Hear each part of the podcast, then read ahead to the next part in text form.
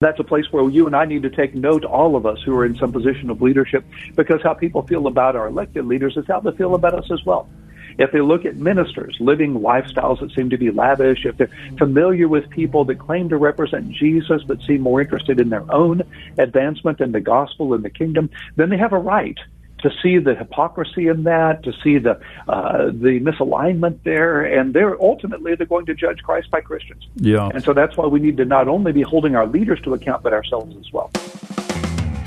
Hi, and welcome to Mid South Viewpoint. I'm Byron Tyler. Dr. Jim Denison is the founder of the Denison Forum. He has been on our program in the past, and we're trying to work out a schedule where Jim can join us once a month and, and talk about a, a, plethora of things that concern us in our walk with Christ as it relates to living in culture and, and the world we're living in today. Dr. Denison has a forum that reaches hundreds of thousands of people monthly, and he communicates gospel truth in such practical terms. You connect a biblical perspective, sometimes getting threatened, but you address so many things, and we want to welcome you back to the show today, Jim. Uh, Byron, thank you for the privilege. Glad to be on with you today and grateful for what you do and the privilege of the conversation. Well, one of the things we want to talk about taxes. You do a blog, and each month you'll have something particular you'll emphasize. We wanted to talk about taxes. Of course, April 15th, the traditional day of paying taxes, and everybody has that dreaded day. But uh, we know over the last couple of years, specifically last year, we saw a change because of COVID, and tax day had been extended, and then this year again it's been extended through May 17th. This is that dreaded topic, Jim, that we want to talk about today. You know, Benjamin Franklin once said, in this world, nothing can be said to be certain except for death and taxes, right? Well, that is what he said. In fact, I think there may be more things certain than that, but at the very least, those two we can yeah. assume. And it's interesting that we see them as maybe being on some level the same, death and taxes. Yeah. Well, what does the Bible really say about money? What does the Bible say about death, about taxes? I did a little back research in order to help us understand some of this, and I, I learned some things studying about taxes, especially in our country to fund the war effort in the American Civil War, Congress imposed its first personal income tax back in 1861. It was part of the revenue tax. 3% of all incomes over $800 would be taxed. That was rescinded in 1872. Then a new income tax statute was enacted as part of the 1894 Tariff Act. And then the uh, the federal income tax, as we know it, was really officially introduced in 1913. Many of the taxes that we pay today were created in the 1920s and the 1930s, including the estate tax, gift tax, and social security taxes. And we can even go back a whole lot further than that to the earthly ministry of Jesus, where he spoke about paying taxes in the Gospels. He did, in fact. It's really kind of a fascinating story, as you know, in Matthew, where Jesus is there. It's that last week of his ministry, probably on a Tuesday of Holy Week, and uh, the, his opponents are doing their best to trip him up. They're very concerned about the growth of his movement, about the popularity of his movement. If they and they're afraid that the Romans are going to see this movement as threatening the Romans and come in and not only deal with Jesus, but deal with them as well, remove them from their positions. So what they're trying to do is find a way on some level to disenfranchise Jesus without making the without making either the authorities or the crowds mad at him. So they ask him this hot button question: Should we pay taxes to Caesar or not? To you and me, that sounds like a taxation question simply, but it's more than that. There was one specific coin that was used to pay this tax to the emperor. It had the image of the emperor on one side, the image of the goddess of peace on the other. It was idolatrous, obviously. What they're asking Jesus is to weigh in on this very difficult issue. If he says, no, don't pay your taxes, then the Romans will see him as a rebel and deal with him. If he says, do pay your taxes, then the Jewish people will see him as idolatrous and they'll turn away from him. And either way, the authorities win and Jesus loses. And we know what Jesus says render to Caesar what is Caesar and to God what is God's. Making it clear that we're citizens of two countries, but our ultimate allegiance is to the Lord. And it's such a powerful thing when we talk about taxes, it can be a divisive topic. Since 1950, individual income taxes have been the primary source of revenue for the U.S. federal government, together with payroll taxes that help fund programs like Social Security and Medicare.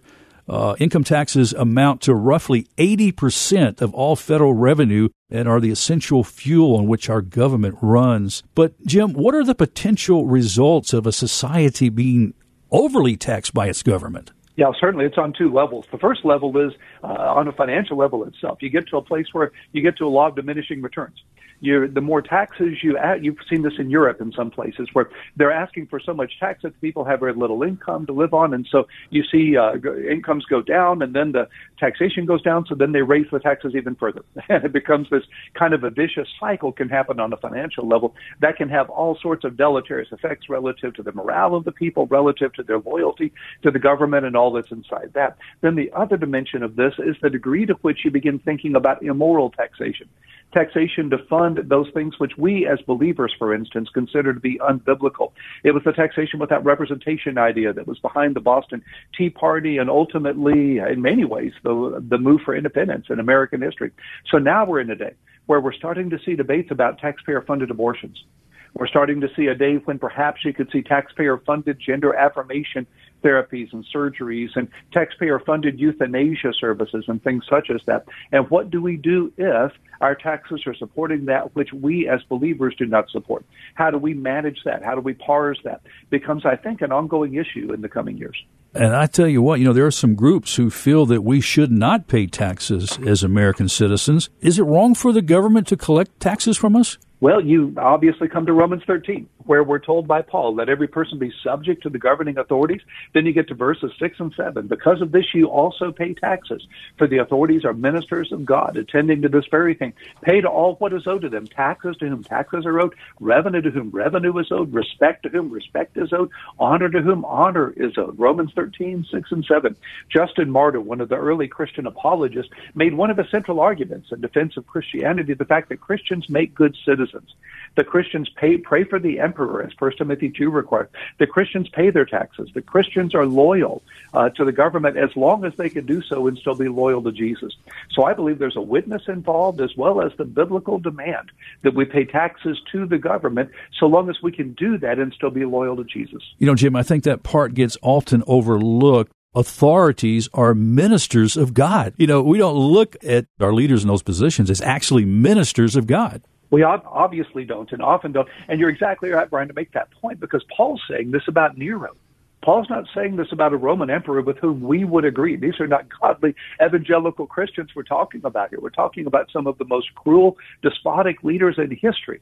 And yet, Paul can say about them, positionally, if not personally, that they are ministers of God, attending to the very thing. That, in fact, God is using their position to advance his kingdom, even at the time it doesn't seem that that could be possible. Yes. So, again, at the end of the day, we want to be loyal to the authorities so long as we can still be loyal to Jesus. Well, well, as you say, the word says, let every person be subject to the governing authorities. We should be careful of having scornful attitudes toward our government. Oftentimes, you know, the table conversation when we talk negatively about our government. That's absolutely true on so many levels, isn't it? We're required by Matthew uh, eighteen fifteen. If my brother sins against me, I'm to go to him. If he won't hear me, I bring two or three others. If he won't hear them, we go to the church. In other words, Brian, I'm not allowed to say about you what I won't say to you. Imagine how different our culture would be if everybody obeyed Matthew 18:15, starting with believers. I am not allowed to say about our president or about our governor, or about our mayor or our city council, or about celebrities or about athletes or about anybody. I'm not allowed to say about them what I wouldn't say to them.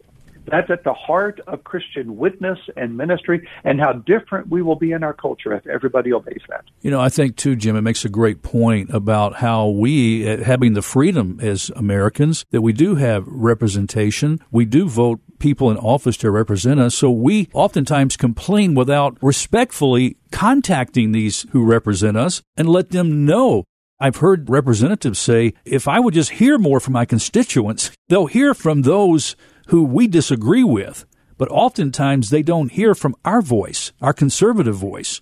I am so glad you said that. I couldn't reinforce that enough over the years as a pastor, I've been privileged to pastor a number of people that were in elected service, and they'll tell me exactly what you just said, that they often hear from the extremes rather than the broad middle or constituents, and certainly not often enough from the church and believers. And then they'll make this point that I thought was really interesting the first time I heard it. They said, we weigh on a factor of one to maybe a thousand when we get a letter or an email or a phone call, that for every person that'll say something, there may be a thousand that believe that that don't say that, or even 10,000 that don't say that, which means that your email, your letter, has an outsized influence on your representative. You may be thinking, what difference does one letter make? What difference does one email or one phone call? Well, what I've been told is it makes an enormous difference. And as you say, that's the privilege of a participatory democracy. Challenge being, we have to participate. Oh my goodness, Jim, we have got to participate. That's so vital. That's a good word. We know 1 Timothy 2, 1 and 2 says, First of all, then I urge that supplications, prayers, intercessions, and thanksgivings be made for all people, for kings and all who are in high positions, that we may lead a peaceful and quiet life, godly and dignified in every way. So is that really the key for us leading peaceful and a quiet life in this world? It absolutely is. And this conversation links up at that very point. It's harder for me to slander people for whom I'm praying. It's harder for me to be negative for, toward those people for whom I'm praying. And so even when I see difficulties, when I see places where I disagree with them, Oswald Chambers says that discernment is not used for fault finding, but for intercession.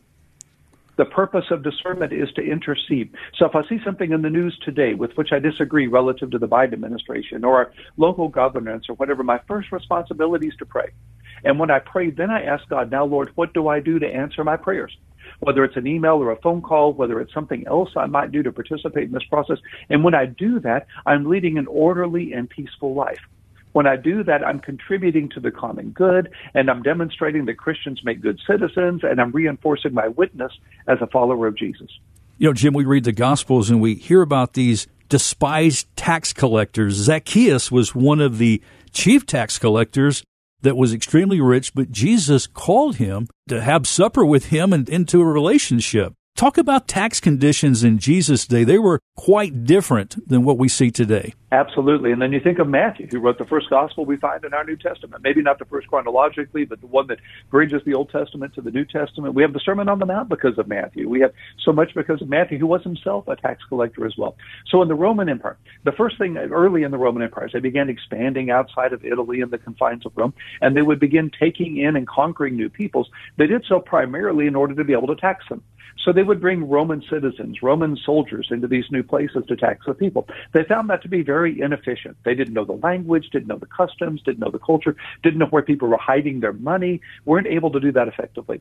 So they shifted gears. They could always find someone who lived in that city, that community, that Capernaum, for instance, or that Jericho in the case of Zacchaeus, who was local who knew the customs, knew the people, knew the language, all of that. They could hire them as turncoats to tax the local people for the sake of the Roman Empire. And the benefit to them, since they were essentially going to be social pariahs, was that they could add to what Rome required whatever they wanted to for themselves. It was a reinforced kind of graft and corruption on a massive scale. And the Roman Empire would then protect the tax collector. The soldiers would protect the tax collector as he charged over and above what the Romans charged in order to be able to make enough money to be incentivized to do this. It would be as though back in World War II, the Nazis were able to get Jewish rabbis to tax Jewish people in communes, let's say, or in ghettos, and send the money to, back to Hitler. It was exactly that kind of a psychology. So that's why these tax collectors, on one level, were so despised, is they were turncoats against their own people. On the second level, their taxation, what they were doing was so outrageous there are examples of tax collectors stopping you as you're coming into town and, and taxing you on your horse, taxing you on your cart, taxing you on every wheel of the cart, the axles of the cart, everything in the cart, exorbitant rates, and getting away with it because the Roman Empire and the soldiers were there to protect them. That's why tax collectors were so despised all across the Roman Empire, quite frankly. We have this story of, I think it was Cicero, that said he saw a monument to an honest tax collector. That's how unique and unusual they were. Oh, my goodness. What do you believe Jesus saw in Zacchaeus? It's on two levels. Jesus was always, as Paul did, as Peter did, was always a great economist. He was always wanting to be efficient and effective. He would always call influencers so that through their influence, the kingdom could multiply. That's why he called Peter and Andrew, James and John, some of the leading businessmen in Capernaum and one of the leading business centers of all of Galilee to follow him because he wanted leaders. He wanted influencers. Well, here's Zacchaeus, one of the wealthiest people in Jericho, one of the most notorious people in Jericho. If he could be brought to the gospel, if he could be brought to Jesus, think of the implications, the ramification, the multiplying of that, the impact of that, as is described in Luke 19. It was something Billy Graham would do when he would go into a community to, to conduct what they used to call crusades and then missions. He would ask, who are the local people who, if they came to Christ, would make a huge impact? There are stories from the 19 uh, late 1940s with the Billy Graham Crusade in Los Angeles that really, in many ways, put them on the map. How there were some celebrities in that day and even some mob figures who came to Christ through that crusade, and that made an enormous difference in the larger culture as people saw that. I'm familiar with youth ministries that always target the high school quarterback or the cheerleaders or the president of the student council, believing that if they'll come to Christ, their impact will will multiply the gospel out. So that's one side. The other side is Zacchaeus' own soul. Here's a man who knows how corrupt he is. He knows how criminal he is. He is not allowed to go to the synagogue, not allowed to go to the temple, not allowed to participate in the religious life. Of He's an outcast. He's a tax collector. He's an outcast. On, and he thinks he's an outcast from God because he's an outcast from the temple and the synagogue. He could never imagine having a relationship with God. Jesus went to him because Zacchaeus would never come to God. Wow. So God came to him. It's an example of the gospel, isn't it? it oh, Religions so, climb yeah. up to God. Christianity, God climbs down to us. Such a beautiful picture, an example of God reaching into the separated, dark lostness of our souls and captivating us by His mercy and His love and His forgiveness and then the transformation on the other side, as Zacchaeus does exactly what the Old Testament requires and restores all that he has stolen fourfold, even more than what the Old Testament requires, even more than what the law requires, so as to demonstrate the difference grace has made in his life.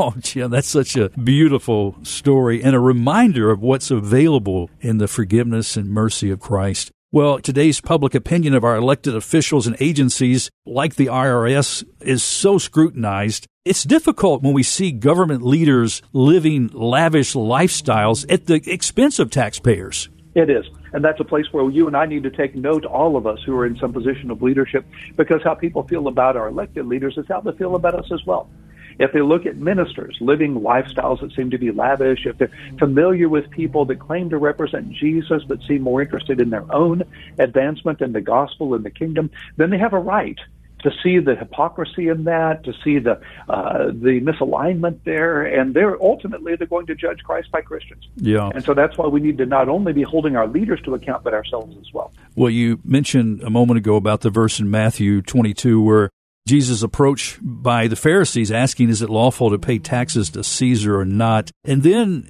as Paul communicates our, our responsibility as being citizens and really ambassadors, living as ambassadors for Christ. Can you clarify a little bit about what the image of our citizenship is when we're called to be ambassadors of Christ in this world? It's a wonderful model, isn't it? A very powerful model as well. When we're familiar with an ambassador, let's say the American ambassador to Great Britain, let's just say, for example, you think back to the days of Benjamin Franklin being in that role or Thomas mm-hmm. Jefferson in France or whatever. So if I'm an ambassador from the United States, I've been appointed ambassador to Great Britain, which I would love to do, by the way. I love the British. I'm an Anglophile. If there were two of me, one of me would try to live there. Would love to speak with a British accent. You just sound so much more dignified, you know. so would love that. So let's say I'm an ambassador to Great Britain. Well, that means several things. It means first of all, that I'm there on the authority of the government, not my own. All I'm there to do is to represent the government and say what my government says, what the president says, and what our elected leaders say. I have no intrinsic authority. I only have the authority of the one that has appointed me. Second, I'm to be connected with the culture in which I am embedded as a representative. I'm to learn the language, the customs, the, the culture, the issues of the day so that I can make my government relevant to that foreign land. But third, I'm always to remember that I'm not home that I'm in a foreign land, that I'm in a foreign territory, and one day I'll be called home.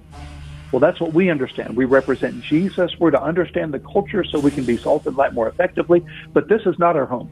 Ultimately, one day we're called home, and that's the hope for which we live. That is the hope, Jim, in which we live. That's something that we've got to keep in the forefront, you know, as we look at living life in this life as believers of Christ. Well, what do we discover about our spiritual relationship when looking at our financial loyalties with what we owe in taxes and that what we keep for ourselves? Yeah, it's a great question. That's one of the reasons I wrote the papers because of a statement by C.S. Lewis, who said we look at our relationship to charitable giving as though honest taxpayers, we pay our tax, but we certainly hope there's money left over to do what we want. That's how I'm afraid I look at my relationship with God. It's a transactional business, kind of what you see in the Greco-Roman world where you had all of these gods. And if you're going to war, you sacrifice to the God of war. If you need wisdom, you sacrifice to the God of wisdom. And you place a sacrifice on the altar so the God will do what you want. Well, that's our transactional religion religion in our culture, I'm afraid. Go to church on Sunday so God will bless me on Monday. Start the day in prayer so God will bless my day. Read the Bible so God will guide me. All of this transaction, what the Lord wants is a transformational relationship, 24 7, 365, all in. That relates specifically to finance and your question in the context that God owns all that is. It's not that I'm giving God out of what I have all that I have belongs to Him. He cares about what I keep as much as what I give. He cares about the private just like He does the public. When I'm giving to God, it's a little like my kids when they were growing up who would borrow money from me to buy me a birthday present. I love the fact that they did that, but I would never think that I was to the good on the transaction.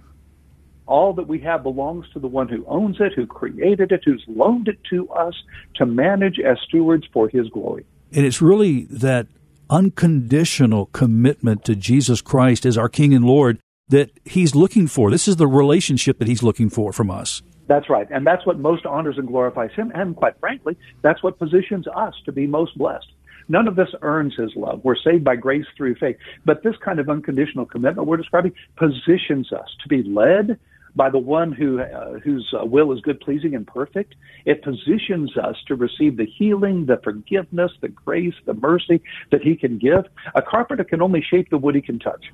A doctor can only operate on those who will submit to this to the surgery. A pilot can only fly you if you get on the airplane. God can only bless those parts of our lives that are submitted to Him. Imagine a marriage where you only work on the marriage as often as you're at church. Or imagine a job where you only work as often as you're on a church campus. That's the way a lot of us, unfortunately, have this transactional relationship with God. Check the God box at the start of the day and then go on about your day and trust that God will bless you when you ask Him to. Kind of a genie in a lamp. Wow. He wants an unconditional, surrendered relationship through the power of the Spirit so that He can lead us, guide us, and bless us and give us His best. You know, my pastor yesterday was discussing faith. The analogy he used was a hammock. He said there's people who like hammocks and don't like hammocks. He said, I have a hard time personally getting into a hammock because I don't trust the material, the rope, or the trees they're connected to. But there's some people who just jump right in without any problem. And compared that to the biblical word faith, and that's what faith is, is being all in, like giving all rest into that hammock, trusting that it's going to hold you and keep you there without falling. And it's not having one leg hanging over the side. So if you start to fall, you trust completely. Your all is in Christ, and it's no effort on our own that we're trusting for that relationship with Him. It's a great model. It's a wonderful example, isn't it? Uh, in the Latin, there's the difference between assensus and fiducia. Assensus is assenting uh, intellectually. The Bible says the devils believe and tremble. It's one thing to have intellectual belief that God exists, or even that Jesus died for your sins and that God loves you. It's another thing to have fiducia, which is dependent faith. It's sitting in the chair. It's laying in the hammock. It's getting on the airplane. The funny thing in our culture is we can just have this idea that I'm only going to trust that which I understand. We do that in no other part of our lives. I don't understand how airplanes can stay in the air. If I'm too heavy to fly, how do they fly? I have no idea how we're using this technology by which we're having this conversation. I didn't check the load bearing dynamics of the chair I sat in this morning. But when we come to God, we want him to answer all of our questions, even though his ways are higher than ours and his thoughts higher than ours. There's no way my finite fallen mind can understand his perfect omnipotence and omniscience by definition. But we want God to explain the hammock before we lay in it. We want God, we want to be able to test it out before we get in it. We do that in no other dimension of our lives. I'm not suggesting that we live in untested lives at all. I think we definitely want to be testing and thinking and using our minds as best we can, but then we take a step beyond what we understand to what we experience. Faith is a relationship. Relationships at the end of the day can't be proven, only experienced. If oh. my wife needed me to prove I'd be a good husband, she'd have never married me. if I had to prove I'd be a good father, I'd never have kids. You test it out, you investigate, but then you step beyond what you can understand to what you can experience. Oh, that is a great word there, Jim. Well, as we wrap up the show today, I want to kind of revisit this idea of our really stewardship responsibility of it all belonging to God. And we're just stewards of what He gives us when it comes to the monies that we have, the taxes that we pay. And I was just reminded of the early church. In Acts, it talks about the early church had all things in common. And, and really, they were living in some desperate political times too, as the church was forming in those days. Talked about them selling goods to help provide for the body And I'm not suggesting we're at a place like that right now, but I do want to bring out the point that we need to be mindful of our brothers and sisters who might be going through difficult times right now. Due to COVID, due to loss of jobs, maybe there's ways that we can help pay a, light bill or reach out and, and see that those resources that we have can be used to bless others.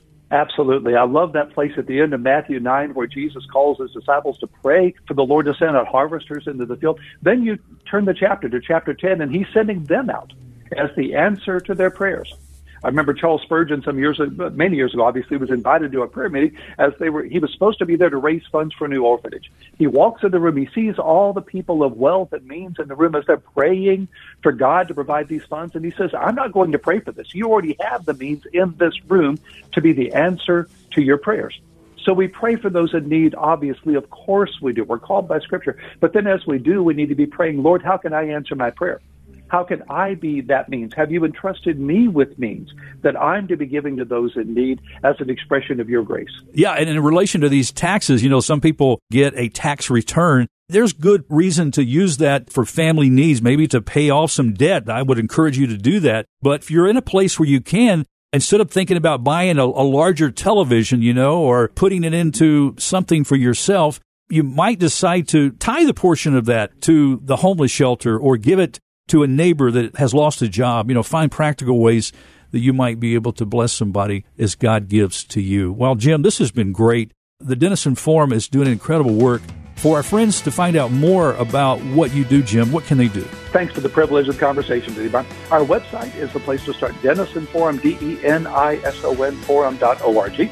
I write an article every morning based on that day's news that goes out to 300,000 subscribers. It's a podcast, it's a video, about 2.2 million in total audience. And then I write white papers, such as the one we've been discussing, and a lot of books, articles, other content. And the website's there. All the digital content is free. So DenisonForum.org. Dr. Jim Denison, it's our pleasure to have you on today's show. Thank you so much, my friend. Friends, that's all the time we have on this edition of Mid South Viewpoint. Thanks for stopping by. I'm Byron Tyler. We'll talk to you next time. Bye bye.